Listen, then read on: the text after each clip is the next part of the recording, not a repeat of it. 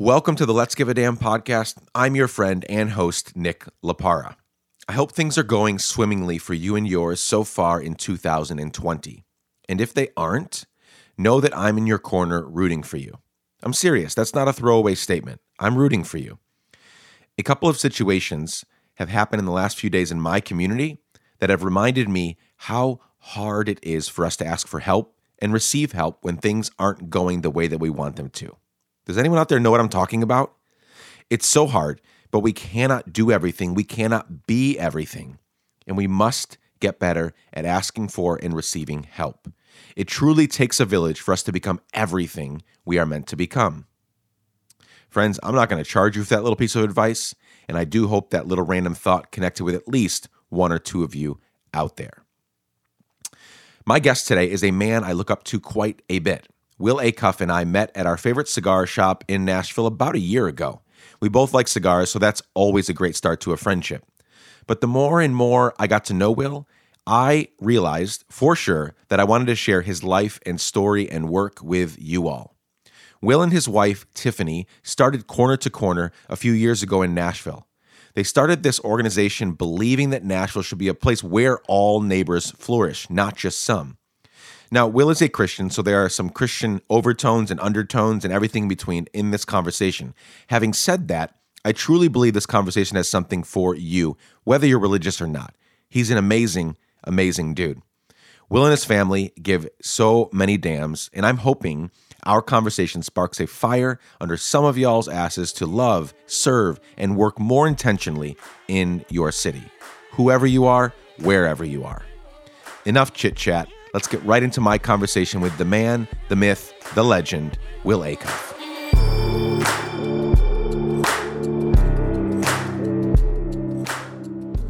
How much do those cost? Uh, this body is like twelve hundred dollars. Oh yeah, that's that's affordable. I mean, in the yeah, world of photography. Right. Yeah, yeah, yeah. Yeah, it's expensive. Yeah. It's it's someone's car out there, but yeah. It's affordable. And it was for, my motorcycle. Yeah. Because I used to, that was my stress reliever, was long distance motorcycle touring. Mm-hmm. So I'd like put all my camping gear on the back and just be gone. Um, Up until w- at what point? Uh, so my son, part of our story, my son has special needs. Um, and that has re uh, reframed our home life yeah. in kind of every way imaginable. Um, and in the course of that, my wife started what I would describe as a, a war of attrition Uh, against me and the motorcycle. Yeah. Um, and it felt like that. It wasn't like, um, it felt personal. Sure. I'm not going to lie. Yeah. Like, uh, that's fine. uh, and how did and, you go get through that? So we ended up at a stalemate for a long time where she thought we were compromising. I thought I was losing. Um, that was, uh, the motorcycle got to be in the garage. So it still existed in our life, but it yep. was on a trickle charger. Yep. Um, but it, I was not allowed to drive it anymore because the thought of me dying on the motorcycle and her, you know, raising our two kids solo, um, with the special needs kind of thrown in there was, yeah, like, no. Um, and so it just sat there for a year. And then we went to Hope Heals, um, the camp started mm-hmm. by Jay and mm-hmm. Catherine Wolf, mm-hmm. um, who've been awesome in this whole journey. Um, and in dialoguing with some of the men there, you know, mm-hmm. who had like been on the like special needs family journey for decades, they were just like, yeah, you need to say goodbye to that motorcycle. That was a sweet part of your life. But in order for you to like love and serve your family really well right now, that has to be uh, over. Um, and I, I was able to hear it. You know, sometimes you're in a place where you can hear something better. Um, and so, well, and I, sometimes it's not even for lack of love for our partner or our spouse, but it feels different coming from, there's so much going on in that relationship, hopefully oh, so much good and some not yeah. so good, but like, um, but, uh, like, yeah, it, it feels different coming from someone else saying, okay, we've been yeah. through that. Here's yeah. how we got through it. Um, and that's, that's what you should do. Yeah. It, it felt like they were, um, yeah, able to speak to me in a way that I was able to hear. And on the return from that trip, I was like, okay, when we get home, I'll sell the motorcycle. But the deal is, please, that this has to turn into another passion. Like it can't turn into diapers. And so yeah. uh, she was like, absolutely. I just want you alive. I still want you to have passions in your life, you know, and ways to express kind of creative uh, output that is not related to work or your, you know, normal rhythms of life. And so uh, right at that time, I had started falling in love with some of the Fuji street photo, like color stuff. Mm-hmm. Um, and yeah, so this used to be a motorcycle and now it's a camera. It's a safer motorcycle. Yeah, for sure. I remember when I was younger, you know, parents, I think, especially parents that didn't never rode motorcycles but only hear stories about them, you know, they're like, don't oh, yeah. ever get on a fucking motorcycle. Yeah. Like, stay off it. It will that. light you on fire and yeah, stab literally. you in the kidneys yeah, yeah, like yeah. immediately. But I remember one time, um, I grew up in Guatemala before we left to go live there. We lived in New York where I was born.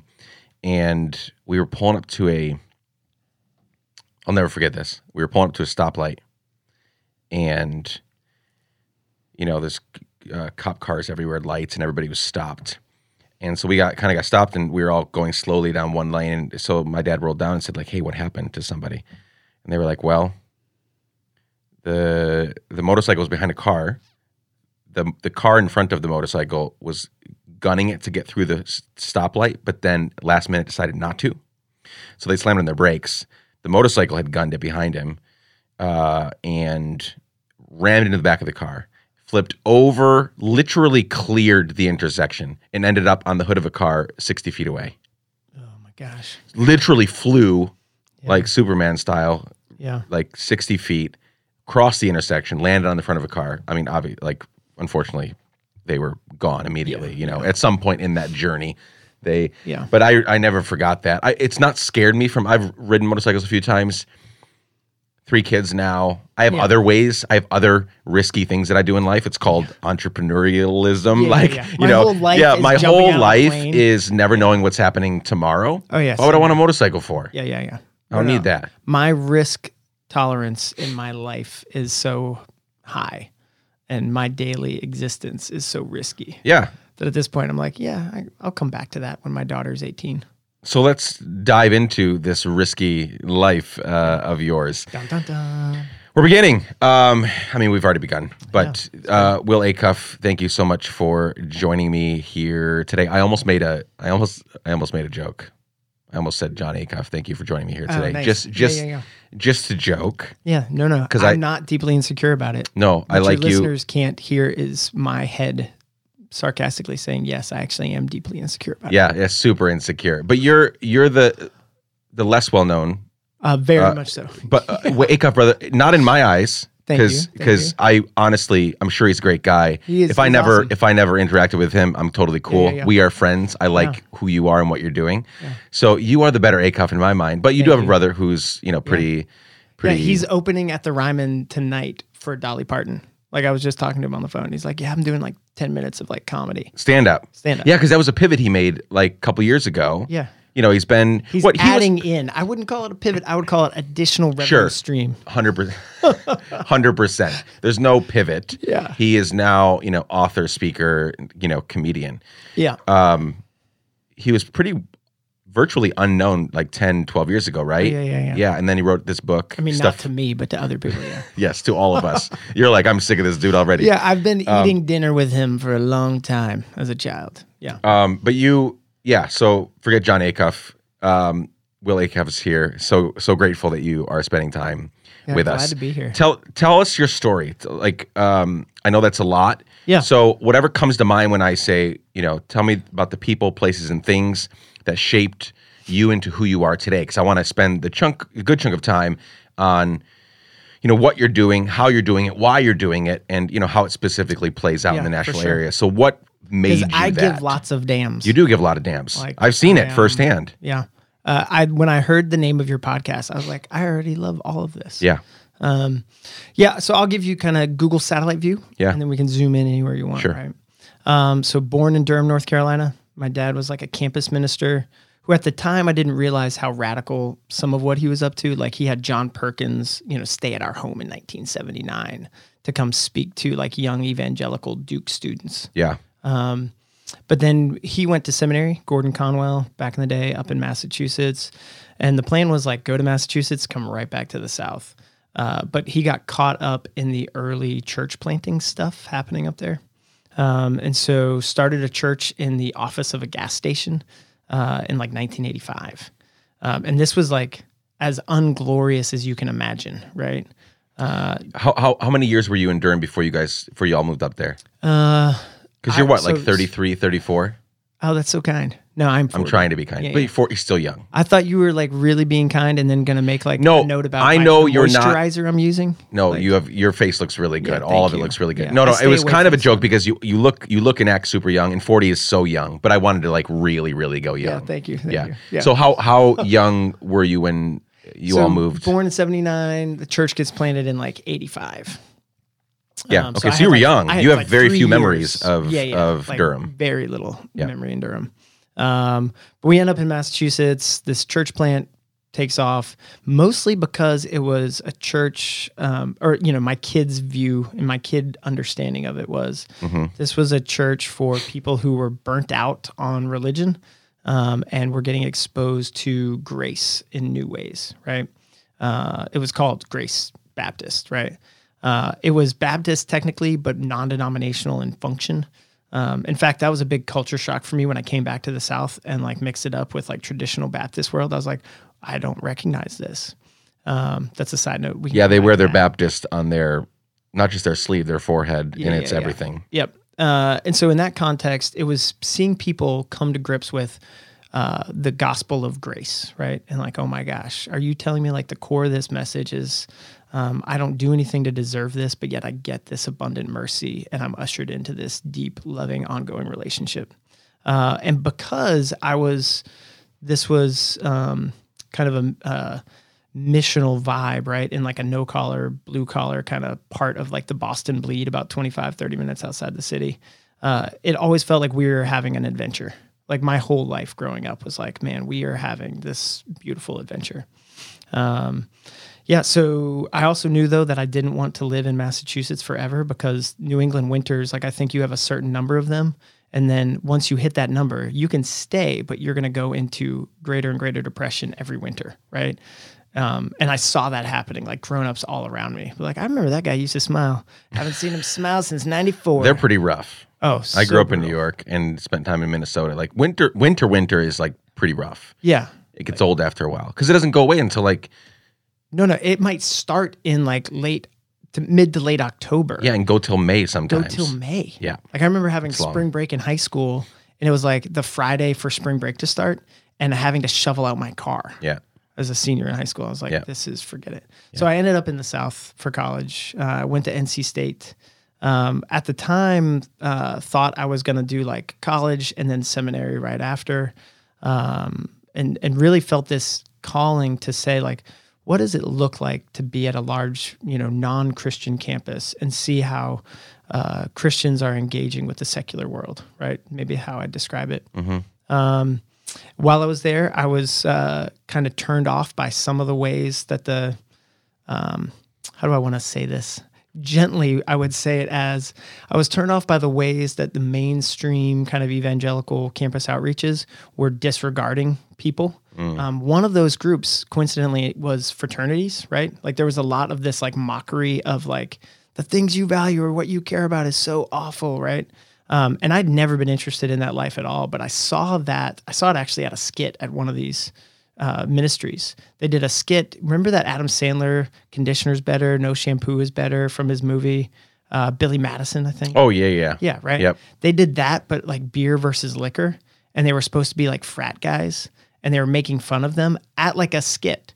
And I look over, and there's like this guy with this fraternity hat, and I was like, what is he thinking right now? Like he's probably thinking, man, F all these people. Like what is this? You know. Um, and so the very next day I pledged a fraternity to start a Bible study. Um, and that's what I did in college. Um, and it was not great, not well attended. give us, give us an idea who, who came or who didn't come. I mean, like nobody, nobody. Come. Yeah. Yeah. Yeah. Yeah. I, I mean, like I might be able to persuade like two to three people if I could get good enough food, you know, but over and over the conversation. And they were just coming for the good enough food. Yeah. Yeah. Yeah. yeah. It wasn't like, man, Will, you really opened my eyes. Yeah. Like said no one ever. Yeah. Right?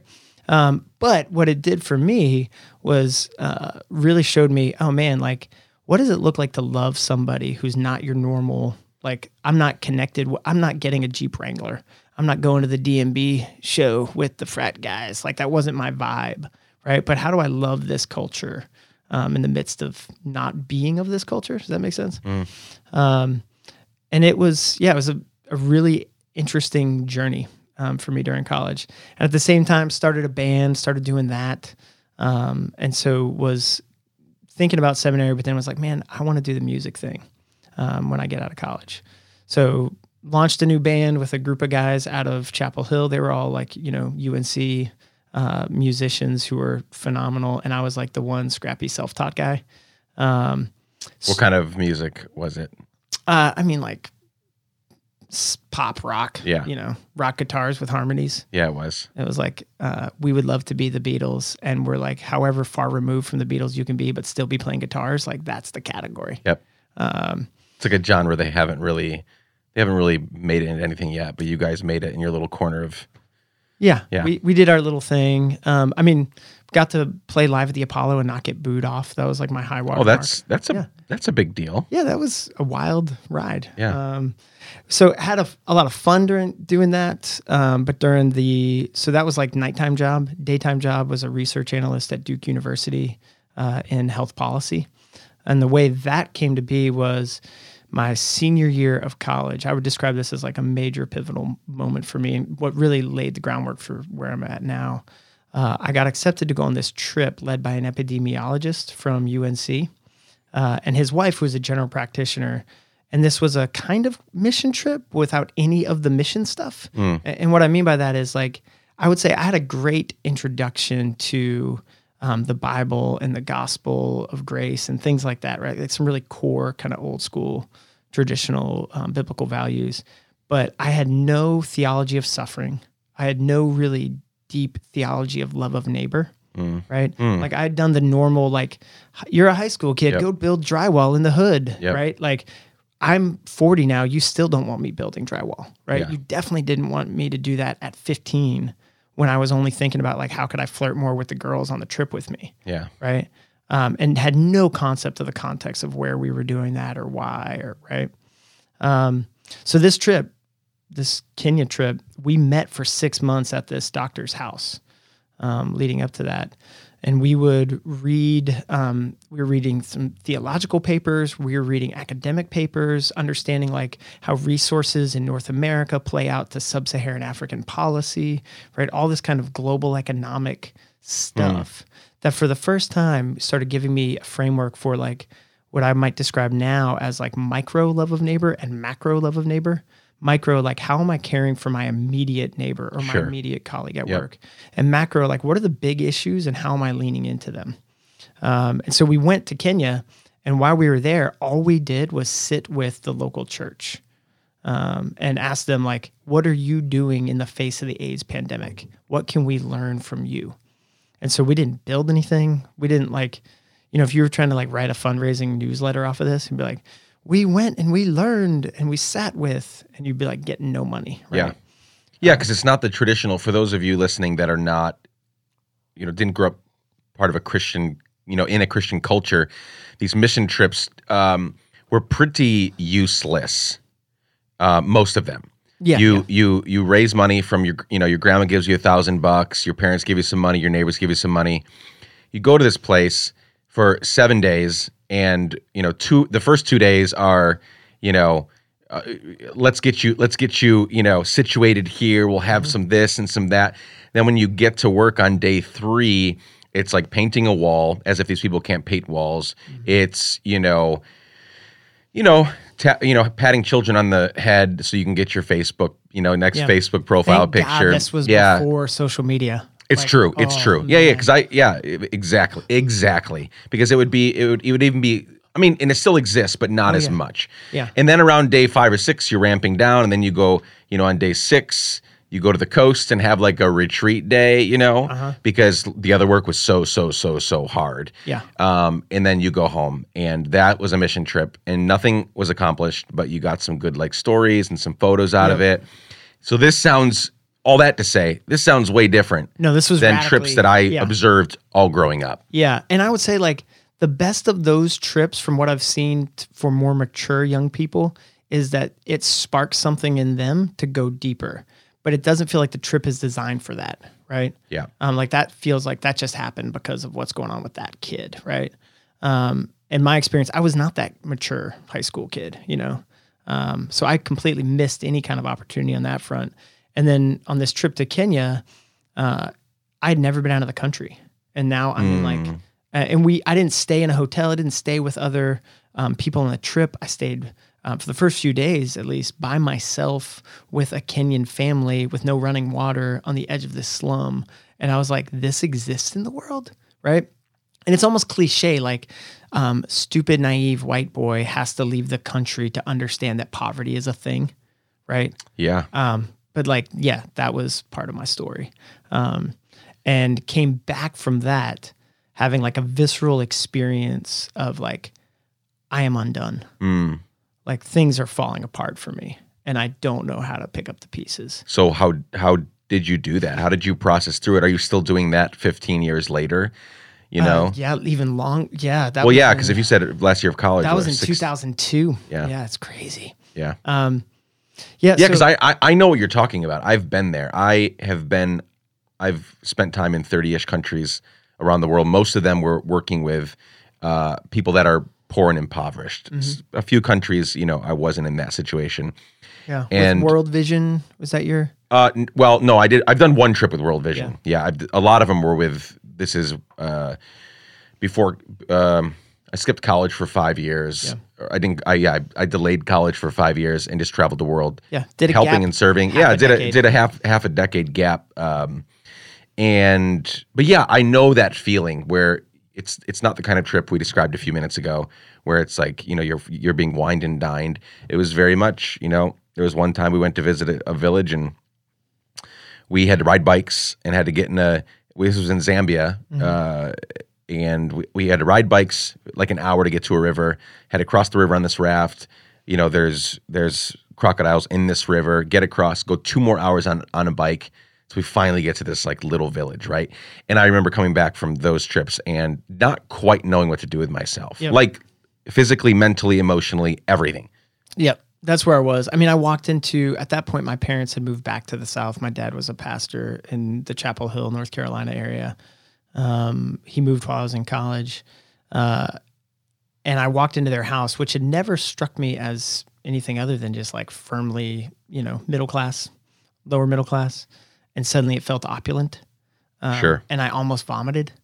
Like, and it not like in a dramatic way, but almost just like in an instant kind of like physical reaction. Uh, yeah, how can we live this way when yeah, there's that going yes, on over there? Yeah, yeah. Well, and then the the cognitive and spiritual dissonance, right? Of if the Bible is true, like, and, and let's just take the New Testament. If this story is true, and here we have this like uh, Jewish carpenter who is God in the flesh, who shows an obsessive amount of care about people's physical and spiritual wholeness, right? Like it's this complete thing. Um, man, I have been missing a big chunk of this my whole life. Mm. Um, and I don't know what to do now. Um, and just, yeah, it was, I mean, the way I dealt with it is I wrote a lot of sad bastard guitar songs, drank too much, um, and read Kerouac. Like that's how I dealt with it. Yeah. Um, and got to, and that's actually when I met my wife. She met me at like my most coming undone phase. Uh, yeah, she's still with you years it's, later. So I, well, and it gets even worse. We we I won't go into too much detail. If any of your listeners want to buy me coffee sometime, I'll tell them all about it. But had had a health crisis on our honeymoon. That you know, you talk about the T-bone moments of your life where you're heading in one direction and suddenly you know you're T-boned at that intersection and nothing is the same after. Um, I thought that Kenyan trip was that, but hmm. then this health crisis really was that, right? So that we came back.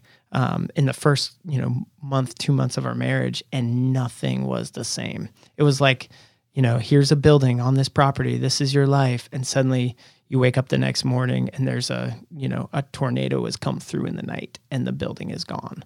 And then you as soon out, as you get it. Yeah, yeah, yeah. And the ground has been salted. Like, awesome. What are you going to do now? Um, and that was the real work of all these things that I thought were I was going to build about me and my life and kind of putting myself. I mean, I, I've heard you on the podcast before talk about the ego and the role it plays, right? Mm. And everything we're engaged in. Um, I wanted a balanced spiritual life, by which I meant I wanted me at the center and a little bit of spirituality like a side dish, right?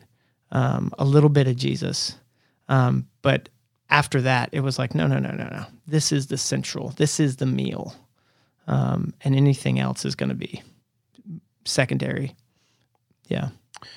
Well, we'll talk more about that when we get to, yeah, how how things are going in your life and what you're actually doing with your wife, Tiffany, yeah, right? Tiffany. And you have a couple kids. Yep, Raylan uh, and Penelope. Uh, both are through domestic adoption.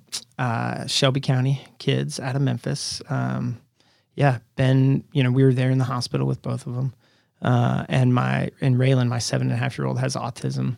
Um, he is a child with autism. I, I'm learning people first language and That's making good. sure I live That's that good. It's out. important. It, oh, yeah. It doesn't seem like it matters in the moment, but but saying it that way matters yeah, yeah. so much. Autism doesn't have him. No. Yeah. Right? Like he doesn't. That autism doesn't claim my son's identity. Yeah. Did you know that? Have we talked about our failed domestic adoption? No. Well, I won't go into it. I don't even know if I've talked about it in the podcast. Maybe I've mentioned it in the hundred and something episodes we've done.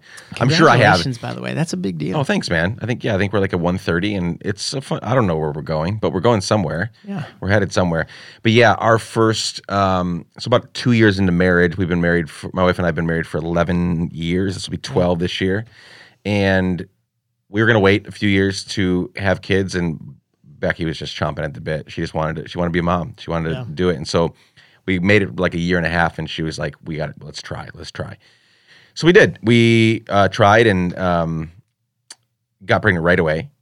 Um, turned out to be a very complicated failed pregnancy, yeah. a molar pregnancy. If any of you guys want to go Google that, it's so rare that when we went to the doctor, uh, we went to the hospital to get it checked out, and and. we had met this doctor who said, "I know what it is. Like, this is weird, but I know what this is." And he mm. said, "Go tell him it's probably a molar pregnancy." We get to the hospital mm. and we said, I, I think we've miscarried and we've been told to tell you that it's a molar pregnancy." Mm. And the doctor was like, "A what?" And they had to go for like thirty minutes, wow. study up on this thing and come back out. And then they took us back, did all the x-rays, and they were like, "Yep, th- that's a molar pregnancy." Anyway, it's, wow. it's, it's, it's pretty complicated and potentially harmful to the body, and so they said you can't get pregnant for a year mm. versus the normal like six weeks after a yeah. typical miscarriage. So we we were just, we were going to adopt our our second child. That was our plan, was to have one of our own and one adopted. Yeah, and um, so we one biological and one adopted. One biological. That's, that's language. also language. Yeah, yeah. yeah. One yeah. biological, one adopted, because they're both our both own. Yours. Hundred yeah. percent. Yeah. Um, no, that's super good. I love this language stuff. So we were, um, so we decided to flip flop and started the process to adopt uh, domestically. Still expensive, as you as you it's know, insane. As, as you it's know, insane. You'd, you'd think that like, oh, Memphis is three hours down the road. This will be easy. No, no, not at all. So we were uh, about seven months into the uh, seven seven months from saying yes, we're going to do this, and we got chosen by a birth mom. Uh, very unfortunate situation. Young girl. They were very quiet about things, but from what we got, she was raped, and mm. she's thirteen. And oh my gosh! Um, so we were super sad, but also like, okay, we can give this baby a really good life, and this girl needs to have a life. Like mm. she needs to finish school and, you know, do all those things. She's really young to be a mom. So um, yeah, at that point we were twelve thousand dollars, thirteen thousand dollars in, and just we were ready. We're ready. Mm. We drove down there. The baby was going to be born. You know, we had a, a uh, we had a, um, you know, car seat and a pack and play in the back and all the clothes and everything. Yeah, we drove yeah. down, got to the hospital about an hour after the baby was born. We tried to get sooner, and the baby came a little early. Got there, uh, met the baby, met the birth mom, met her mom. Uh, everybody's excited. Everything's going along. Our lawyer was there with us. And uh, the three days, those were the, maybe the worst three days of my life. Mm. No, not that's not true. Very hard three days. Because it was up and down, like right from the get-go, the mm-hmm. birth mom started asking to see the baby, and then asking again, and that, and every lawyer and every doctor will say, if you're if this baby's going to another set of parents, like don't like say goodbye, because yeah. you're gonna yeah these maternal instincts are gonna kick in. Yeah.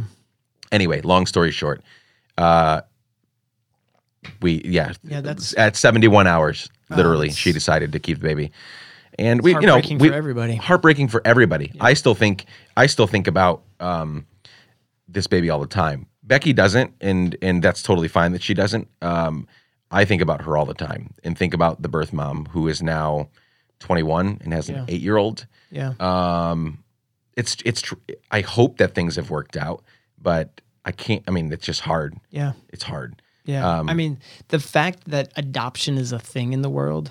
Sure, is, that's is a hard sign to deal with. Of the sorrow of human existence. Yeah. Like.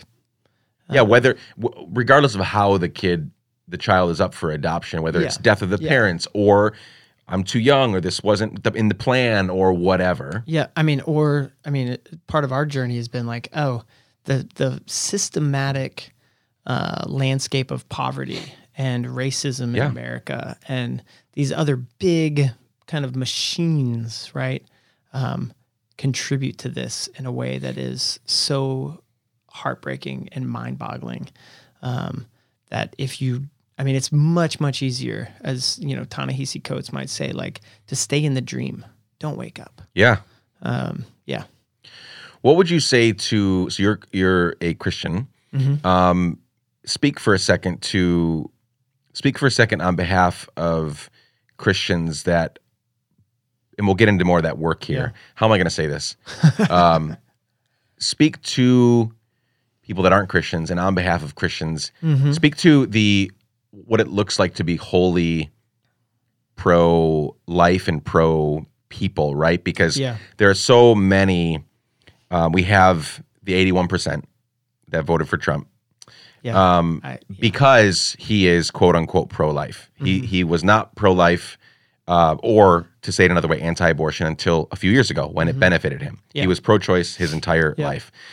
Um, and yet we have... Yeah, this very clear, crystal clear cognitive dissonance mm-hmm. when people say things like he is pro-life, or that this is a pro, there's a pro-life movement, but they're also they're ignoring. We won't even get into we won't even get into immigration and refugees and all that. Let's just talk yeah. everyday situations, poor people, yeah. how we're tr- how we are punishing them for being poor, and how we mm-hmm. how we don't. I mean, we're not caring for them. We're not caring for them wholly. We're not fully considering what's going on. Yeah. in in their world that causes yeah. them to do a lot of the things that they do yeah. to survive, to yeah. survive. Yeah. I I mean, I so I would start with, um, I firmly believe in this old school doctrine of the Christian faith that, you know, called the doctrine of the image of God, or Imago Dei. Imago Dei. Um, and this, this belief that uh, humans are created in such a unique and almost inexpressible way of reflecting God's glory, right? Um, the Bible's not very clear on what that means, right? It doesn't say, and this is what follows, right?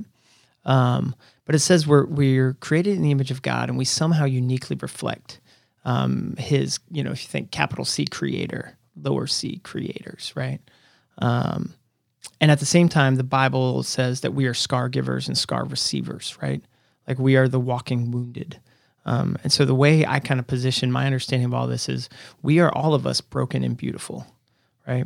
Um, and if we start from that posture and realize like my brokenness or my beauty might express itself in different ways, you know, the journey I've been on, the situation I was born into, my family background, mm. whatever, right?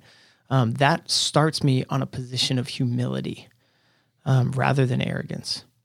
However, if I accept the American triumphalist, you know, vision, then I am um, my achievements. Then I position myself in a meritocracy, right? And if I do that, then I can only ever see my own achievements as my own things, right? Which thereby you've already denigrated the image of God in yourself, right? Because you're saying, I didn't receive this, right? You're acting as if you gave uh, breath in your lungs. You didn't. That was a gift, right? And so when you position yourself in this meritocracy fashion, then you expect the same out of everybody else, right? Mm. And you get into this bootstrap mentality, um, and you get out into this like there's never an excuse or whatever, right? Um, and so you stop actually trying to know people or move toward them in mercy and long-term compassion, because um, you don't give yourself that either, right? You're only as good as what you've done for yourself lately. And it's almost like this, I think about it like a quarterly sales report, you know? You're almost like, what have you done for me lately? Um, yeah, we keep like a ledger. We keep we keep uh, yep. check marks and yeah, tabs, and, and, and we, we have little black. It to yeah. ourselves, we you know, and we apply it to our communities. I mean, so that's one of the ways that I I think about it.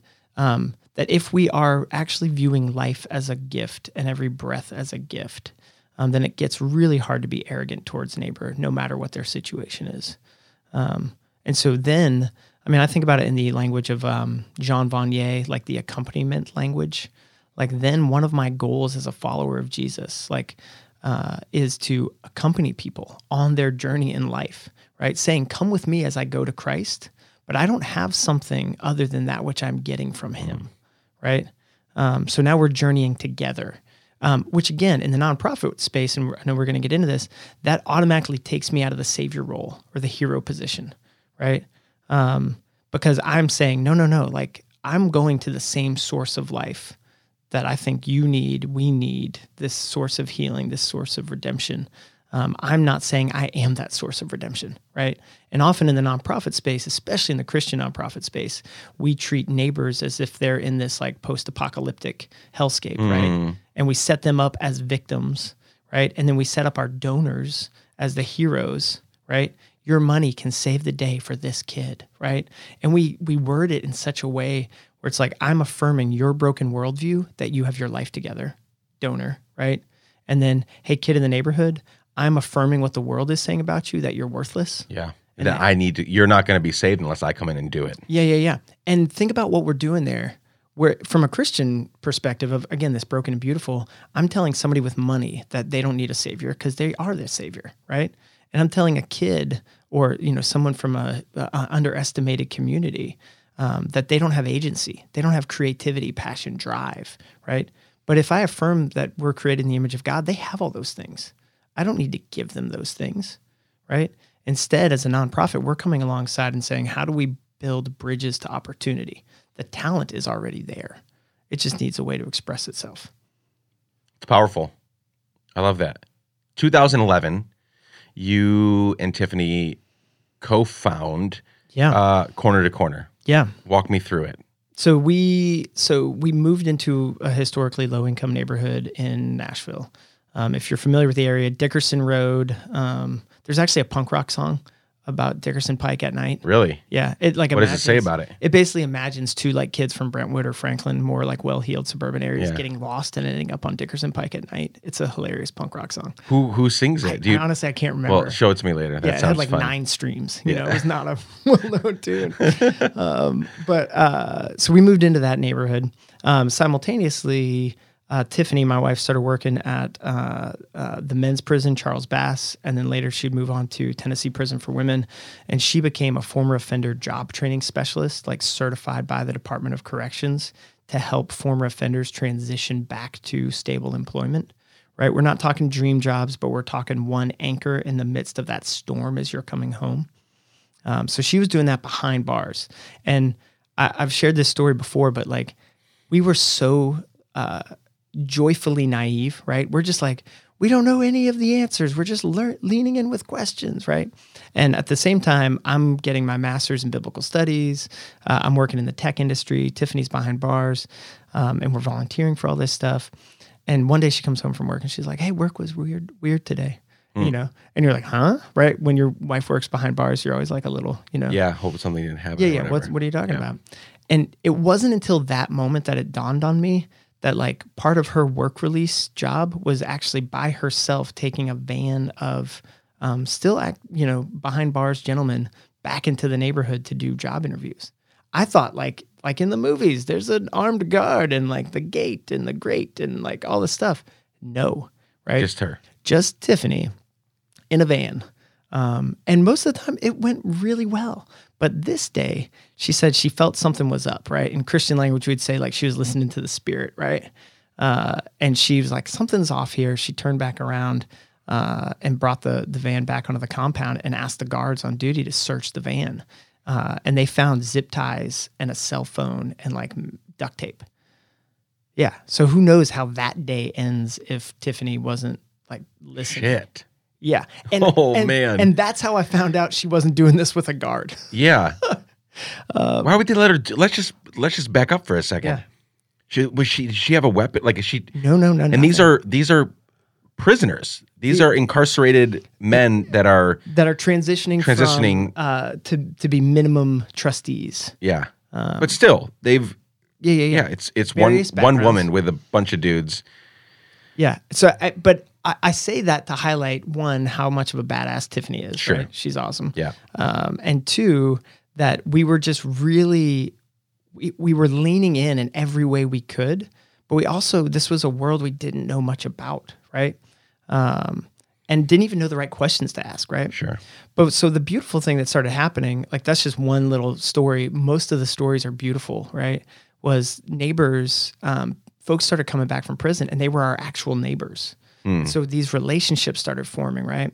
And so in two thousand eleven, we started planning and praying, like, what would it look like to start um, what we would describe as like a gospel-centered ministry, um, but that wasn't doing um, the hero vibe, right? Was instead going, how do we become good allies of the community, right? Um, and so we went to a local rec center um, it, right around the corner from our house and just said, what can we do together, right? Mm. So not like, hey, we've got the solution, we're coming to give it to you, um, but really in this posture of humility, just going, how could we be on a journey together? Um, and I'll I'll never forget, like, because we wanted relationships to form, right? Like I think programs are good, but long-term, like life transformation happens through long-term relationship, right? We all know that mm. at gut level. Like I look back at like playing soccer in high school and I'm never like, thank God I learned how to do a corner kick, right? Never said that. Yeah. Um, but I did say, oh, thank God that one coach saw me and could engage with me at a time where it was tricky to talk to my dad, right? Mm. And that we formed this relationship. Um, and so we wanted to start a nonprofit that uh, was had great programming in partnership with the community, but was also an opportunity for relationship. Hence the name Corner to Corner, right? Like trying to connect, you know, the C E O's corner to the dealer's corner, right? They're both offices, right? Um, yeah. They both have something to give and receive. How do they come on uh, uh, kind of removing some of the barriers um, to both be um, teachers and students together? Um, and so we were wrestling with those questions. Um, this was like more philosophical and methodological than it was like practical, right? Um, and when did you pull the trigger and actually get going? I mean, you were already doing stuff, but like, when did you say, okay, this is more than, you know, a, you know, a side project or yeah. whatever, and make it a full, a full on, this is what we're doing for better yeah. or for worse. I mean, so started in, so the first thing they, the rec center said was like, teach Tiffany stuff that she's doing behind bars in the community, right? Little known fact, Nashville has the number one incarceration rate in the United States per capita, um, according to the Brookings Institute. So really high incarceration rate per the size of our city. Uh, and so they were like, we need this right here. So we just started teaching that. And it was Tiffany's thing. And I was just like the guy who was trying to help students get into the program thing. Uh, and that went on for uh, a while. And then the staff were like, can we also do something with kids? You know, reading, tutoring, da, da, da, da. Um, reading's the biggest predictor of whether a kid will hit the school to prison pipeline on the educational side. Right? There's other factors, but on the education side, that's a big one. Um, and so we just started organically, you know, uh, taking almost like a software development approach, like this iterative, let's try something and tweak it and try something and tweak it. It was just funded out of ourself. And then we had one um, local church start giving us a stipend, um, not like to live on, but just to like buy materials, you know. Uh, and in, so we got to, we finally became a nonprofit in like two thousand fifteen. And started trying to learn how to raise money. And in two thousand sixteen, went full-time. Uh, so fast forward to kind of where we are today. Three core areas of focus: education, economic development, spiritual growth. Um, they're all pretty separate things, right? Um, and what I mean by that is like uh, we have a program called Script to Screen where kids learn how to fall in love with reading through their love of movies. So they start by like watching Black Panther and reading the script at the same time. And to see like a kid's face where he reads a line of dialogue and then he sees it happen on the screen, it's like the first time you saw a five-year-old see a magic trick, mm. you know? Like there's just this sense of wonder that the world could have this in it, right? And then from there, they start learning how to write their own scripts, and we bring in videographers and sound engineers, and they teach them about the technical side, and then the kids make their own YouTube movie, right? Uh, and then we do a red carpet premiere where the kids are treated like it's Comic-Con. Oh, that's so cool. Right? And at no point in that curriculum do we have an overt, like, and on week five, here's the Bible study part, right? Um, and the reason we take that approach is we we want to build long-term relationships. And if you add in socioeconomic and racial lines, right? And you talk to some of my neighbors, they will tell you, man, Christians, they come in on these mission trips or they yep. whatever, right? Um, they parachute in, and the vibe is they don't actually love me. They want a notch on their Jesus belt, right? Uh, and it it almost feels like I'm trying to sell you on a low mileage Jesus. Yeah, um, sure. And so our approach has been to say, no, no, like we're here for the long haul with you as neighbor. We do have a spiritual growth component if people are interested in that. That's what I was going to ask. Like, is yeah. the proselytizing side of it optional? Like, if they say, I have no interest oh, in it. It's not even. I, it's not like you put them out and say, okay, well, we can't work with you. Yeah, we lock the door. We change the key. You're just saying, this is yeah. an important part of my life. Yeah. I want to share it with you well, when the time comes and as a part of our absolutely. relationship. And we, and we ground everything we do in the context of the call of Christ to love neighbor as self is unbelievably radical. Um, like I just think about it, like from the minute my feet hit the floor in the morning, right? I am building uh, the the day around me to provide me with as much resources as possible, right? Like that's just the function of our life. Yeah. And Jesus says, yeah, yeah, yeah, that circle is good. It's just not big enough. Like he doesn't say stop loving yourself. He just says take that same devotion and apply it to your neighbor. Don't just care about your kids, care about your neighbor's kids, not just your financial future, your neighbor's, right? Um, and so to me, these are expressions of the call to love neighbor as self. And if people want to know more about why we ground it in those kind of ideas, then yeah, we have like last fall we did an awesome, uh, we reviewed Genesis to Revelation in four weeks, like for anybody who wanted to come. But it's not a part of upfront programming or woven into any programming. Um, so, you have to do this to get this sort yeah, of a yeah, thing. Yeah, not at all. Um, which is meant though, I will say, in the South, There, there have been a lot of Christians who say, you're not Christian enough for oh, me. Oh, sure. Of course. Um, and, and the phrase I've heard is like, uh, mercy ministry should be an adornment to the gospel, to like the real ministry. Um, and I, I just, I disagree. Um, I think that's a wrong. So just read. Translation for that, like yeah. serving the kids and the people you do is kind of an add-on. It's an extra. The main thing you should do is proselytize. Yeah, yeah. Is what if, so many people would... Yeah, yeah, communicate yeah. Well, here and, in the South. And I would say, in a lot of ways, I was raised with the idea of loving your neighbor means that you are um, uh, converting them, right? Yeah. And I, I don't disagree. Like I, in terms of like, I do think loving my neighbor means also telling them about where I ground my hope sure, and yeah. my joy. Who Absolutely. wouldn't? Who wouldn't? We all do yeah. it, whether it's Jesus or pizza or whatever, your favorite like movie. whatever. Yeah. yeah, yeah. yeah. Um, so absolutely, I'm not saying that's not a part of my life. But I am also saying that uh, I think there's really good biblical arguments. I mean, like take Ephesians four twenty-eight, this letter that Saint Paul writes, where he says, let the thief no longer steal, right? But have a job such that he's able to give back to the community, right? Well, that assumes a living wage, right? So on some level, a Christian community reading that passage should say, oh, wait a minute. In Nashville right now, the living wage is twenty-two sixty-five an hour, according to M I T. And a lot of our neighbors are only getting nine dollars an hour jobs. If. Right? Yeah. Uh, so how do I, if I agree with the words of Saint Paul in Ephesians four twenty-eight, how do I become a part of making, uh, how do I make... Bridging that gap. Yeah. How yeah. do we make economic justice and economic development mm-hmm. a core Christian idea, right? Um, and so, I mean, another one of our programs along those lines um, is the entrepreneurship program called the Academy, where we have helped uh, launch over two hundred eleven entrepreneurs, all at like local rec centers, family resource centers. It's this affordable, accessible curriculum um, that is now, on average, those graduates are bringing back in five million dollars into the neighborhood economy. Uh, and we found out from the State Economic Development Office uh, late last year that we're now the largest producer of minority entrepreneurs in Middle Tennessee. And uh, we're on track this year, if the growth continues, to be like the biggest in the state. Um, let's and, yeah. let's spend a few minutes there. yeah. That's really that's it's incredible. Been crazy. Like yeah. when, when uh, what kinds of things are they building and doing and growing? Like what kinds of businesses, or, I mean, or just a- anything? All over the map. I mean, like I'm wearing uh, uh, one of the jackets from one of our graduates. Um, it's like an aggressive-looking money bag, eating money. Yeah. Um, but he has got Hungry Brand clothing, right? Um, and he made this for my birthday. I love this. Uh, uh, That's amazing. Yeah. Um, so he's got, I mean, he's got a clothing brand. I ate lunch today at one of our graduates' restaurants called Coneheads on Dickerson Road. And it's uh chicken and waffle concept, but in a waffle cone. and it is delicious. And he was one of our graduates, our first graduates in two thousand sixteen. Um, we have other folks who have started, um, uh, we have a, a Vanderbilt PhD candidate who launched her language, speech, and pathology clinic out of our program.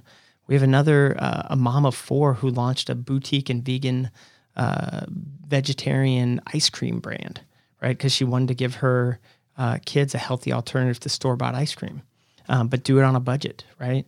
Uh, one of my favorite recent stories is uh, uh, we had a guy named Tony who was the first African-American fire captain named in the city of Nashville, who wanted to give his daughters a model of what it looks like to build something you own with your own hands, right?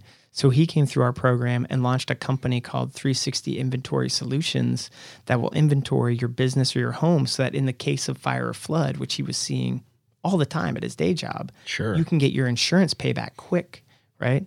And so he's launched that business. He's already like, he's a hero as a, you know, captain in the fire department. Yeah. He's a hero to his daughters.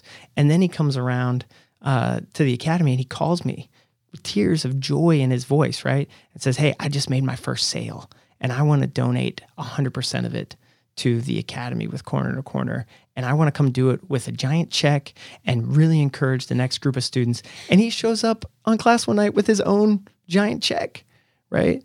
Um, to pay it forward. And so now he's a hero to the community. So cool. Um, so it's it's how is that not all your work though? Like, how are you managing that? I mean, that's a that seems like it could be it. It could be yeah, yeah, all yeah. all of what you do every single day. So what's how do you and your team yeah manage? I give so that? many dams. Yeah, I've, apparently. Uh, yeah, I mean, so the way we've built it out, uh, so we've got Script to Screen is really growing. It's the kids movie making program. On the educational side, we're we're giving that most of our focus now. Um, on economic development, like we mothballed the former offender training because as the economy in Nashville heated up, neighbors weren't asking us to get help doing a nine dollars an hour job, right?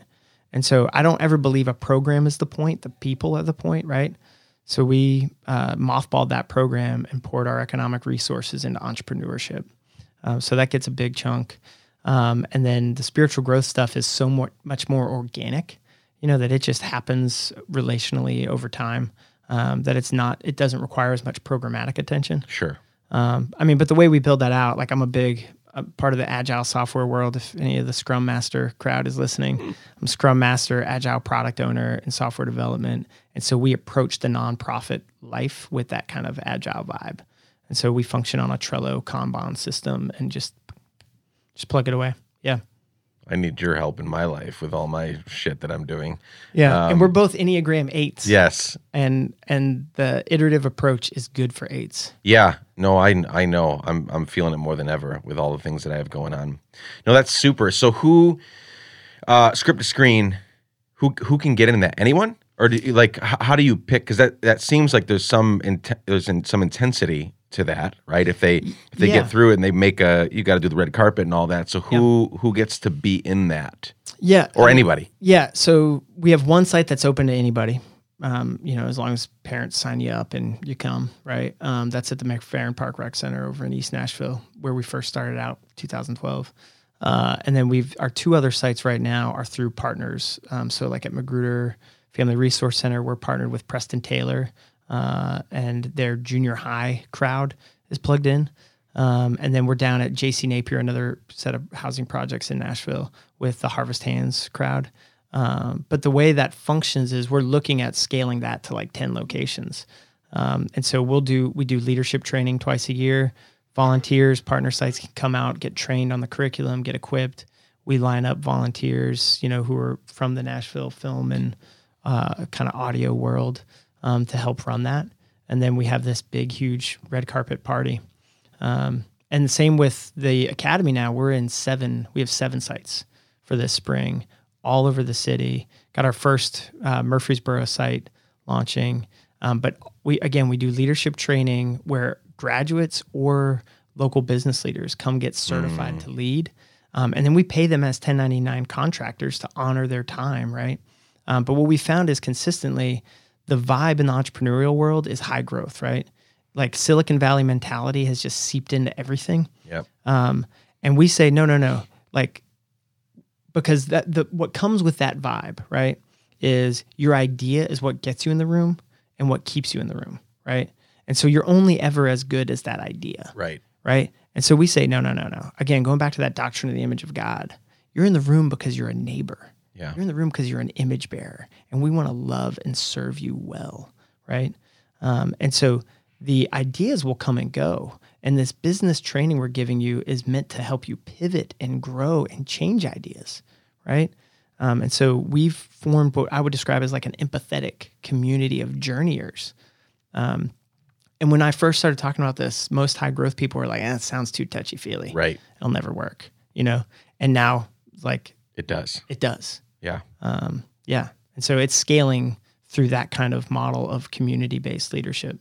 You've touched on, I was going to bring up the core values of Corner to Corner. You've already addressed uh, a couple of them: love your neighbor as yourself, and uh, ministry of oh, economic development, ministry of consistency. And talk about past the spotlight. What do you, what does that mean for you all?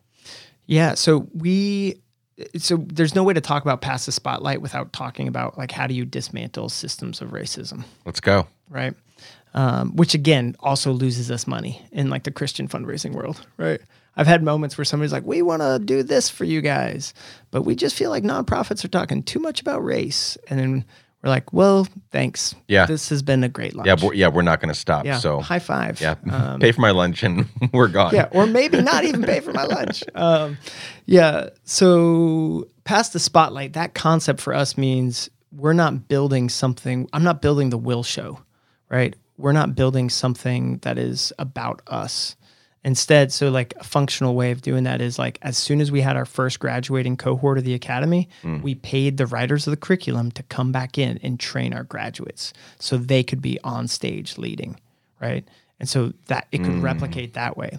So, like, if you come to our graduation, um, our last one had over five hundred community members. It is like a block party. It's not that sad. Like, if you've ever been to a nonprofit thing in the basement of a church with, like, oh, bad God. finger food, yeah. right? You can smell that room right now. Yep. Yeah. Right? It is not that, right? This is, there's a D J, you walk in, there's a party. Yeah, massive party. Graduates are showing their off their their products, there's their food and drink they've made, you know? Like, it's this joyful celebration. Um, and, and part of the reason we're doing that is because we want, again, model, there's no victims here, right?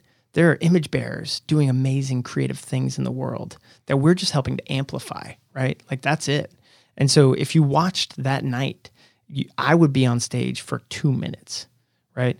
But the rest of the whole thing is a, is the community on stage for an hour and a half, right? So that's kind of what I mean by past the spotlight. Yep. But then to take that further, what we also mean is there is a real problem, especially in the Christian nonprofit world, of having employees on the ground be maybe of the community, right? Black or brown neighbors. But when you get into the executive leadership, and then when you get into the board, suddenly it gets whiter and whiter, right? Mm. Um, and I think uh, I'm not I'm not trying to say anything negative about white people, right? As a white dude with yep. an awkward mustache. Yep. Uh, what I am trying to say, though, is we don't divest ourselves of power on purpose in order to create more space for other voices, right? And if I understand the call of Christ to die to self, uh, I think part of what that means is shutting up. Dramatic pause. Yeah, yeah. dramatic. yeah, listening.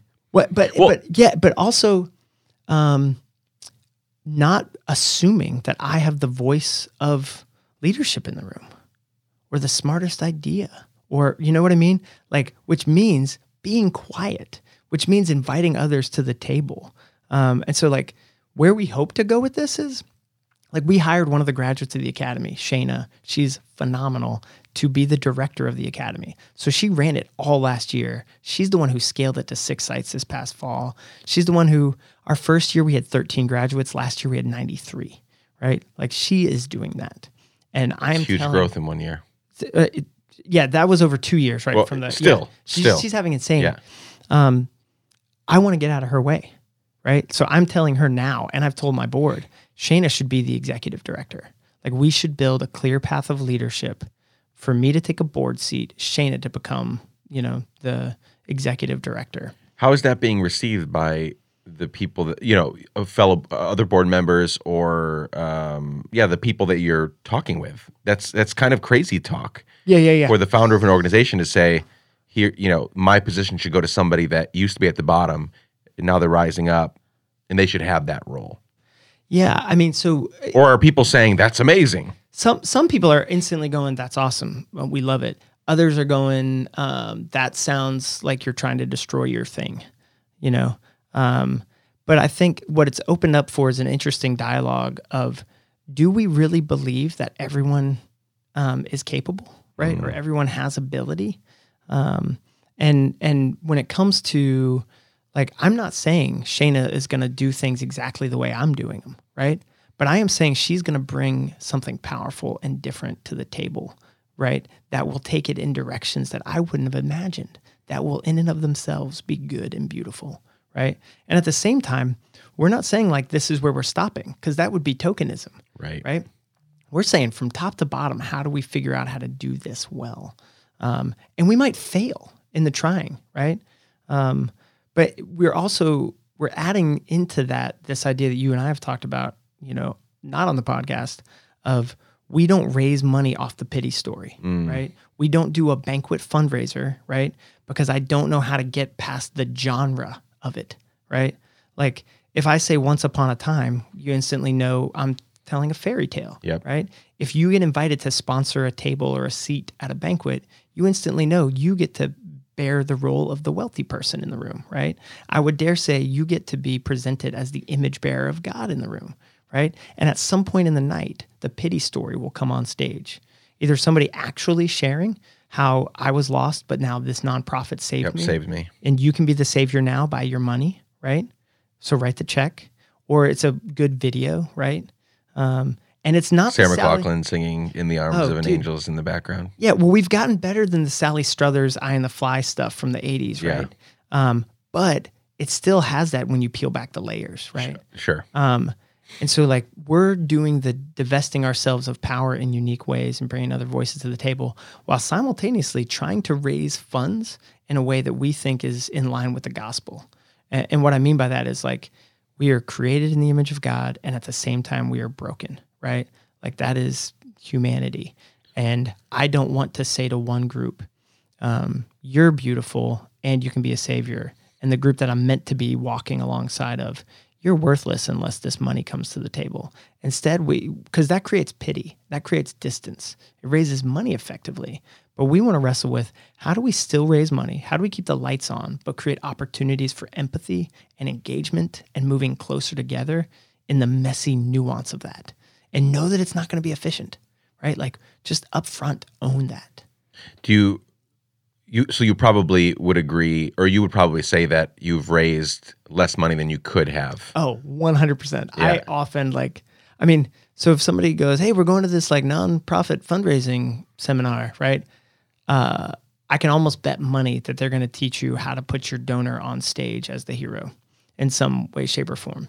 But I think we're seeing more uh, younger millennials and Gen Zs go, that doesn't feel authentic to us. Like, that doesn't seem true. Uh, but we haven't built a new model. Does that make sense? Yeah. Like, I feel like we're in a stage where we need to dismantle some of the things that the baby boomer generation built. So I am, I worked in nonprofit for fourteen years. Yeah. Does this all sound really familiar? Oh, well, yeah, ex- extremely, in every way. I am skeptical mm-hmm. of the effectiveness of most, not all, but most nonprofit work. Mm. Versus kind of, you know, there's kind of a new, there's a new way, there's another way, not a new way, another way, social enterprise, yep. a lot of different, you know, the, the Thistle Farms is of yeah, the yeah, world yeah. and the Abels of the world. And yep. I just named two amazing, you know, organizations here yeah. in, in Nashville. So many more. Um, I don't really need you to convince me, but convince me that there's still a need for nonprofit work in our mm, cities. Yeah, this is good. So let me first talk about impact, and then I'll talk about kind of larger question. Do we still need nonprofit? Yeah. Um, so on the impact side, one of the things we've done, Um, part of my side hustle, because nonprofits don't, you know, make a lot of money, uh, is I do research uh, assistance essentially for Vanderbilt doctors, help them learn how to use like agile methodologies, right, um, for their research. And because of that, we've been able to, from early days, partner with some of these behavioral scientists to say, can you help us make these, you know, pre and post custom surveys that get at a field of research called the social determinants of health, right? Um, and that that's an interesting field. It's really nerdy, but it essentially is saying like community health has multiple layers, and we want to understand all of them, right? Such that um, your anxiety levels, right, about providing for your family, they're going to impact how often you get sick and how often you visit a doctor, mm. right? Like they're yeah. they're starting to trace those lines. And so, so on the Academy side, we have this custom survey, pre and post, and we're able to show seven out of eight of our markers, right, are uh, from a statistically significant measuring tool, um, are shown to be uh, markedly improved, right?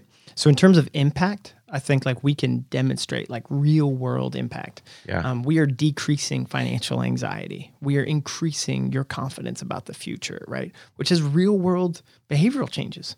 Um, and then on the economic side, we're actually able to show like people are making this kind of money, right? Which turns into four new tires so that you keep your day job. It turns into a down payment on a home, right? Or a kid's college savings fund for the first kid going to school, right? So like real world things. So that, that'd be my answer on the impact, right? And we would not be able to do that if I was charging, I think, what a normal like non what a normal like business training program would charge. Mm. You know, we have others in the area that charge anywhere from fifteen hundred to five grand. Yeah, yeah, it's not right? cheap. Yeah, not cheap. We're charging some, like the cost of materials. It's like twenty five to reserve your seat and a hundred to pay off the book. Past that, anybody can figure that out if yeah. they really want yeah, to. Yeah, yeah, yeah, exactly. You got to have some skin in the game. Yeah, like whatever. Um, but I don't think outside of a nonprofit, I don't know how we get that, right? Um, so that'd be one argument for the mm-hmm. nonprofit. Um, the other side is I think we lose something major when we aren't calling societies to be more generous for no other reason than they should be in a position of sacrificial humility towards neighbor. Yeah. Um, and so to me, there will always be a place in the market for nonprofits who are helping people to rally around um, issues that are just going to be meaningful for a city to embrace as part of its identity. Yeah. Those are both really good arguments. Um, so, so now we have hundreds of thousands of nonprofits asking for our money uh-huh. every year. And most of them should die. And most of them should die. No, no, no, no. I. So that's what I'm getting at yeah. is how... How do no, we suss that I out? I know. Yeah. I, I, I would never tell certain people this, but like I know... I, I can I can name mm-hmm. organizations I know right now that you're not doing anything really meaningful, like yeah, deeply yeah. meaningful. Yeah, you've learned how to play the game. You've learned how to play the game, and you the should just go game. Yeah. Oh yeah, no, totally. Yeah. And so how do so this is this is my question in in light of me affirming your joke, and I don't think it's a joke that maybe not most many of them should die and go away mm-hmm. to free up the. It was a joke for all my friends in the nonprofit world, but it wasn't a joke for me that I think so many of them should uh-huh. to kind of like let's let's free up the playing field a little bit. Yeah. Uh, how do we? People are hearing. They're mm-hmm. hearing from you today that this is legit. What's going on with yeah. Corner to Corner? I mean, the, yeah. the entrepreneur stuff, the Script to Screen. There's real work being done here. This is a real good place to put your money, friends. Yeah. But how how do how do people know that? What are some key things they can look for as a nonprofit leader? Go, you know, you've yeah. been in the game for a decade. Yeah, like how what can people look for? Uh, whether it's ideas or keywords or like beware of this. Like I've seen this go. You know, yeah. what, what can people look for? Well, I'll I'll tell you where as they're I, trying to decide yeah. where do they put their little money they have left over. I will over. tell you where I give my money. Right. Okay. Yeah. Or what I look for. Sure. Um. So one, I don't I don't trust anything that talks about systematic poverty without also talking about racism. If we're talking about the United States. That's solid. States, yeah. Right? Um, so an example of this, like I won't name names, but there's certain nonprofits and, and kind of books that I've read where they talk really intelligently about some of the complicated features of poverty in America, but never mention, um, you know, redlining policy or how this uh, neighborhood incarcerates more black men than any other category, right? Um, or sentencing laws and the structure around that, right? And to me, that's a little bit like if I gave you a book on how to survive on Mars, right? and nowhere mentioned that there's no water, you'd be like, this book was missing a key element. Very right? key. Right. Um, and so so I would say that first off. Um, and then I would decide what matters most to you um, in terms of, do you want to put your money in a place where mercy is demonstrated for no other reason than mercy? That's a great value. Just own it, right? Um, there's some good things that are doing that. If, however, for you, uh, life transition and like outcome is more important, ask to see the data, right? Um, yeah, see, and and I would also say, see who's already partnering them, right? Partnering with them. Um, so that's some of the ways that we, Tiffany and I, gauge who we're giving. Um, and then, I mean, personally, I meet with whoever I'm going to give. Like, that's just how we... Yeah, that's important. Yeah, like I want to... Uh, because I would also say I don't give a dime to anybody who positions themselves as a savior. Just I, it instantly makes and, me and go, so many times you. you can't figure that out from a website or a promo video.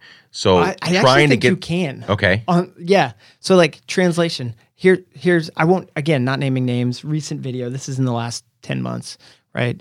Uh, Christian nonprofit. Their fundraising video described the neighborhood as a toxic environment where there were no positive role models. Eh, right? Right away. I'm done. That's bad. Yeah. Right? But if you're not looking for that language, you can watch this video with the inspiring music and the story of the young man, right? And by the end of it, you are so emotionally engaged that you stop hearing what they're really saying, right? Um, Yeah. That makes total sense. And I want to find, we'll, we'll talk offline about that video. Well, what's funny, I'm doing, um, so Lipscomb University, that their film department, Melissa Forte over there, she's awesome. We, her and I are put together a project. We're presenting at this like college nonprofit thing um, on dismantling the pity story. And we actually filmed a video of a friend of mine who's a former Five Deuce Crip, you know, had the, the life of the streets, all the things in the dramatic, you know, after school special, right? Uh, we filmed um, just a free range interview for like probably two hours. And we're challenging her film students to make two different edits. Make the nonprofit edit and then make the real edit, right? And then we're going to present them side by side. We're going to change the B-roll, you know. One's like gritty streets, you know, desaturated. One is like, you know, positive Nashville in color, you know, all these things. And see how people respond to both. And we're going to really challenge this group of, you know, nonprofit educators. That's wild. To like tell a different story. Yeah. Yeah, I guess you can. You can tell a lot of that from, I just think you're going to really get the story when you sit across the table from somebody. Absolutely. Over a meal, a cup of coffee, yeah, yeah, yeah. Ask the hard questions, see them squirm or not squirm, see them, you know, look look off and look down, yeah. And, you know, not. Uh, yeah. You, you and, and and you should be able to, with so many of these organizations, you, you you can have access to somebody, especially if you're saying, I want to be committed to you all. Yeah. But I want to make sure. I promise you, if you reach out to most local nonprofits and yeah. say, hey, I want to be a local, I want to be a monthly donor, they're going to get coffee with you. Yeah. one hundred percent. Yeah. I'm going to get coffee with you. Yeah. Will at corner to corner dot org. If you're in the Middle Tennessee area. Or not, I will drive. I mean, the monthly donation dollar amount, you know, gets me to leave the state. I love it. I love it. Let's talk for a minute about uh, how long it takes to start things. Because mm. I noticed your yeah. timeline earlier. Yeah. On the website, and you said it, two thousand eleven is when it started. Yeah. When it started. Yeah. You know? And you didn't you didn't become a nonprofit until two thousand fifteen, mm-hmm. sixteen, fifteen. Yep. And now we're, you know, we're two thousand twenty, mm-hmm. and you're still t- you're still saying things like, I will drive for a monthly donation. Like, oh, yeah. w- we want things so quickly. Mm, yeah.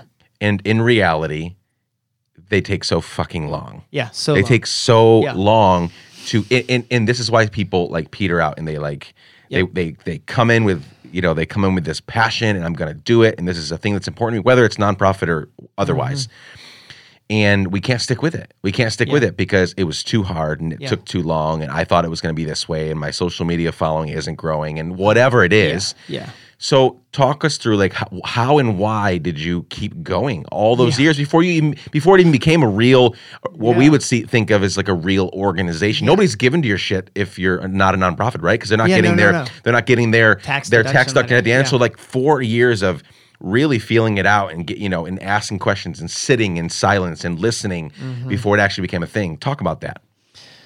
Yeah. Um, so I'll talk about that and then a new thing we're starting now and the timeline related to that. Yeah, right? Sure. I think it's it's interesting. Um, I think passion gets you in the game, right?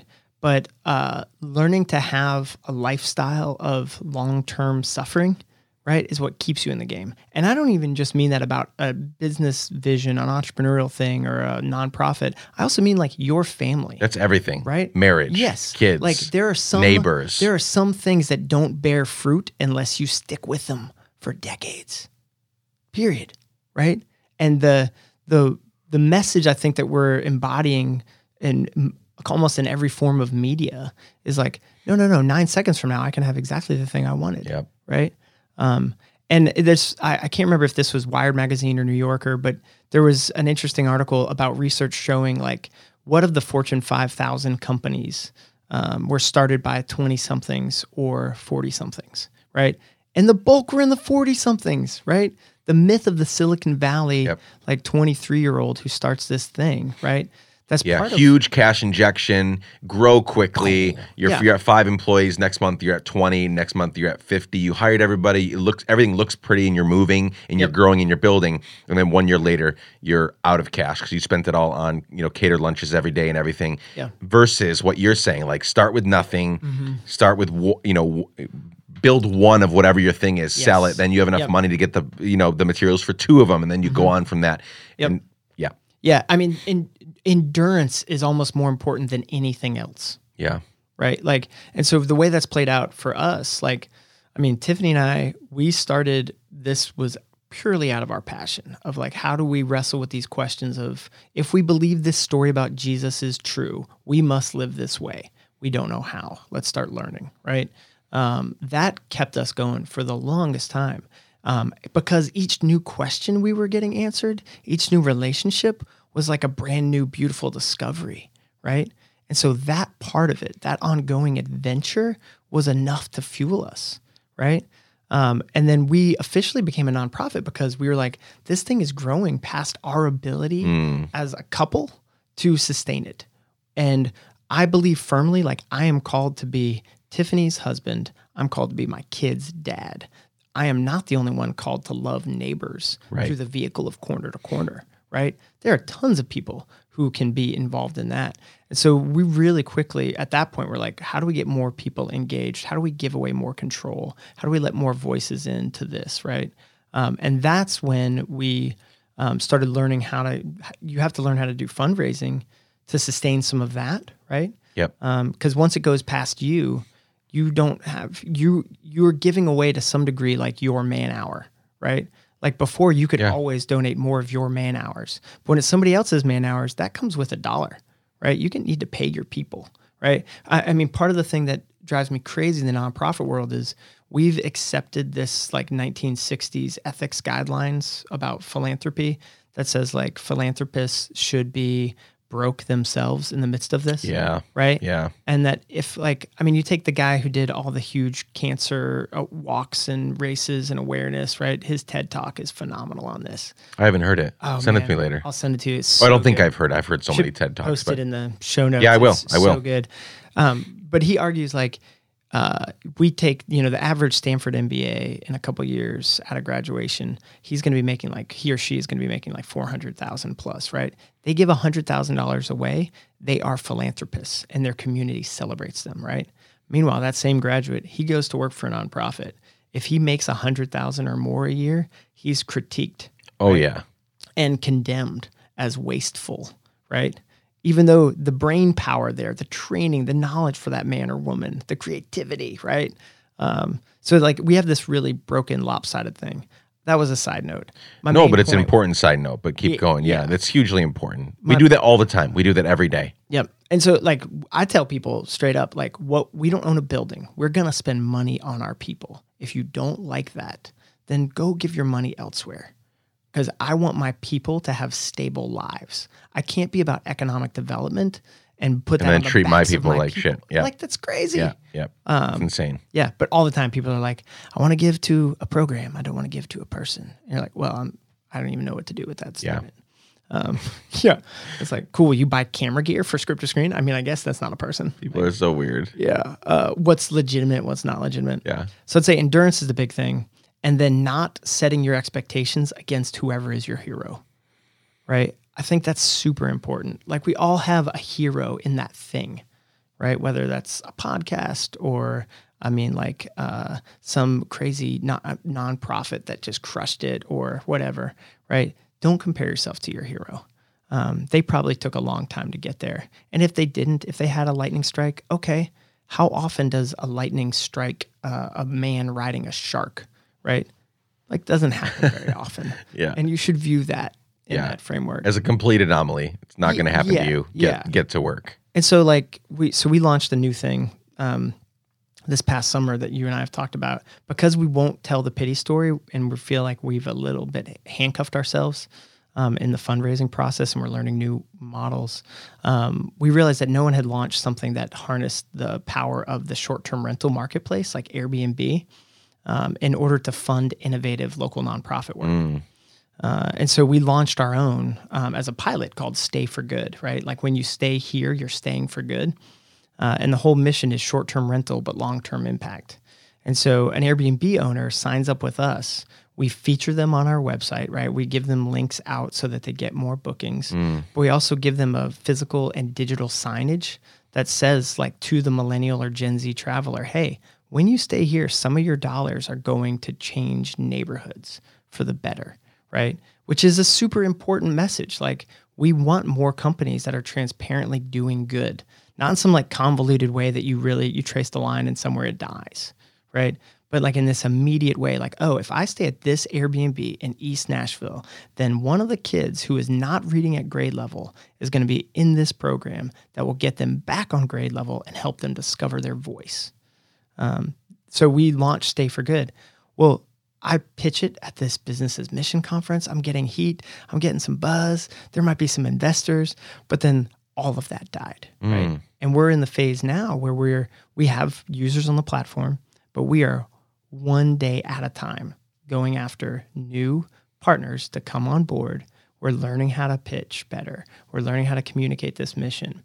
Um, And I think we'll get there, right? I think this will end up being something that goes nationwide. But if I had... Global, my, baby. Yeah, global. I mean, hey, yes. global. I love it. Uh, but if I had the mindset that I was given yep. in the Silicon Valley world... You'd have already given up. Yeah, this should be in six months. Oh, really? Well, you guys are only generating like eleven hundred dollars a month for local kids to do the Script to Screen program? Not enough. Not enough. I thought yeah. you'd be at ten K at least per month by now, you know? And I literally have people say that to me. Yeah. I don't I was doubt like, it. I'm always like, man, that's awesome. High five. Good luck in your life. Yeah. I'm going right. So I, I guess my answer to that question, a very long answer, would be endurance matters more than passion. Um, and you have to find your true north. Because if the outcome is your true north, forget it. You should quit now. Like true north has to be something more substantive than that. Yeah. For me and my family, that is Jesus, right? And that is the adventure of getting to know neighbors in a deeper, more beautiful way than I ever could have imagined. Mm. I want to, there's like so much that we could talk about there, but for the sake of time, before we wrap up, yeah, um, I have a big question at the end. You should start sweating now. It's a big one. Um, I love it. Let's do but it. Before we get there, what do you want people to know? Where should they go? What, what do you want people to do coming out of this conversation? What do you want yeah. people to look for? I mean, you, you've mentioned Script to Screen, Corner to Corner, uh, this Stay for Good. Like, what's the socials? Where do you want them to yeah. go? Where can they give if they want to? Yeah, corner to corner dot org slash donate. It's that simple. Like, would love um, if you have an extra five dollars or five hundred dollars, like do that, please. That really has an immediate impact. Um, if you're in the Nashville area and you want to learn more about this, uh, email me, will at corner to corner dot org. Like, I would love to invite you to our red carpet premiere where the kids are celebrated, uh, or the next graduation, which is coming up in May for our entrepreneurs. I'd love you to come and taste and see, right? It's one thing to hear me talk about it. It's another thing to experience it. Um, so that'd be another call to action. And then uh, if you're interested in Stay for Good, um, go to stay for good dot co. Um, we couldn't afford the M, right? Like, I tried, and they were like, "Oh, it's probably like uh, it was like thirty thousand yeah. dollars." I was like, "That's awesome. We will not. We'll go with that. Co. Yeah, we're gonna stay for good dot co. Um, go there, check that out. If you're in the Nashville area, sign up. Like, I would love to have you. Yeah. So platform. where? So uh, good question. So no one outside of Nashville right now can be on Stay for Good, or how not, does that work? Not yeah. yet. The way the vision for this is, right, we want to fund innovative local nonprofit work. Yep. So we're in early talks with like some folks in Boston. So if if if you're listening to this and you're like in Tacoma, right, uh, then we would love to come to Tacoma. If you're an innovative nonprofit, reach out to me, again, at that email address, um, because the way this is going to work is we'll partner with one nonprofit first in that city. Yep. We get to one hundred users on the platform, and then and only then we'll, we'll start to add a couple more, but we'll max out at four. Because we don't want this to be smile dot amazon dot com, which gives yeah. you nine dollars. They get a check every nine months for one dollar and thirty-six cents. Yeah, it's like, this yeah. bought us erasers yeah. for Q four. Yeah. That was great. Yeah. No, we want this to be, um, you know, where we're giving hundreds of thousands of dollars a year to our on-the-ground partners. Like, that's the vision for this. I love it. Because we want to fund risky work, right? Part of the nonprofit thing, part of what you know from your work in that, you learn how to play the game, right? You get these three-year grants that are robust but allow no flexibility. And then even if something's working, you can't ch- not working, you can't change it, right? You have to stick to the grant and the grant reporting. And then we wonder, oh man, we have the same intractable social ills that they were dealing with fifty years ago. And it's, I think, in part because we won't fund things that might fail, right? And so, like, we want to fund things. If seven out of ten of our things failed, but three of them became grand slams and life mm-hmm. change, let's do that. Yeah. Yeah. No, that's powerful. Okay. All those will be in the show notes as well. Um, here's the last question. The sweat, the sweat induced one. The sweat, the sweaty question. That's weird. Yeah. That sounds weird. There are no sweaty questions here. Yeah. Someday you're going to die mm-hmm. many years from now because yeah. you're so young and good looking. Yeah. And um, I use the right moisturizer. And you use the right moisturizer. He's so moisturized, guys. You should yeah. see him. Um, but someday you're going to die, and for some odd reason, I'm still alive, and uh, I'm giving your eulogy. So mm-hmm. everybody's there. Tiffany, the yeah. kids, Corner to Corner, Script to Screen, yeah. Stay for Good, all the people you've been able to work with and influence and, yeah. you know, and serve and love throughout the years. They're all there. And again, for some reason, I'm giving your eulogy. I am yeah. speaking words that are meant to celebrate and mourn your life yeah. and legacy. Eulogy values versus resume values? Eulogy values, resume values, yes. What am I saying on that day mm. about you? Yeah. Man, that is a, a sweat-induced question. Um, my hope and my prayer would be that you would say, this is a guy who loved and served his family really well. Um. Start there. Um, I mean, I mentioned my son and his special needs, and that has really reshaped uh, the nuances of my ambition mm. in the world. Yeah, I don't think I can love and serve neighbor well if I'm not first loving and serving my son well, and also embracing the gift of my own limitations. Um, so I would say first, loved and served his family really well, uh, and I would say second, um, did everything possible to live a life of love toward neighbor and never stopped being curious and adventurous about that. Like, never got static. Yeah. Um, yeah. And I think third, maybe extra bonus point would be like, this guy was uh, weirdly consistent, right? Like, I think the older I get, the more I find that um, consistency is important. The way I treat my wife, the way I treat my kids, the way I treat my neighbor, in season, out of season, whatever suffering I'm going through, if I'm able to lean in love toward other and consistently do that, like, just beautiful things happen. It's amazing. That that would be a wonderful life. Well, I hope I hope you get every all of that. Um, I think we talked about, I think it was Josh Radner and I talked about Yeah. Yeah. Is that where you got it? Yeah. You've been listening. Hey, guys, Will listens to the podcast. You I do. I hope you're listening to every episode. Absolutely. I mean, and the fact that you had Josh Radnor, a k a. Ted Mosby, on. Like, yeah, it's pretty fun. That's solid. But, I, you know, I, I will be completely honest with you right now. I am as happy to talk to Ted Mosby as I am to talk to you. Thanks, man. I'm I'm serious. Yeah. Like, I don't tell don't tell Josh Radnor or Chelsea Clinton or Rainn Wilson this, but like, and other people that I've had on that have more of a platform, like,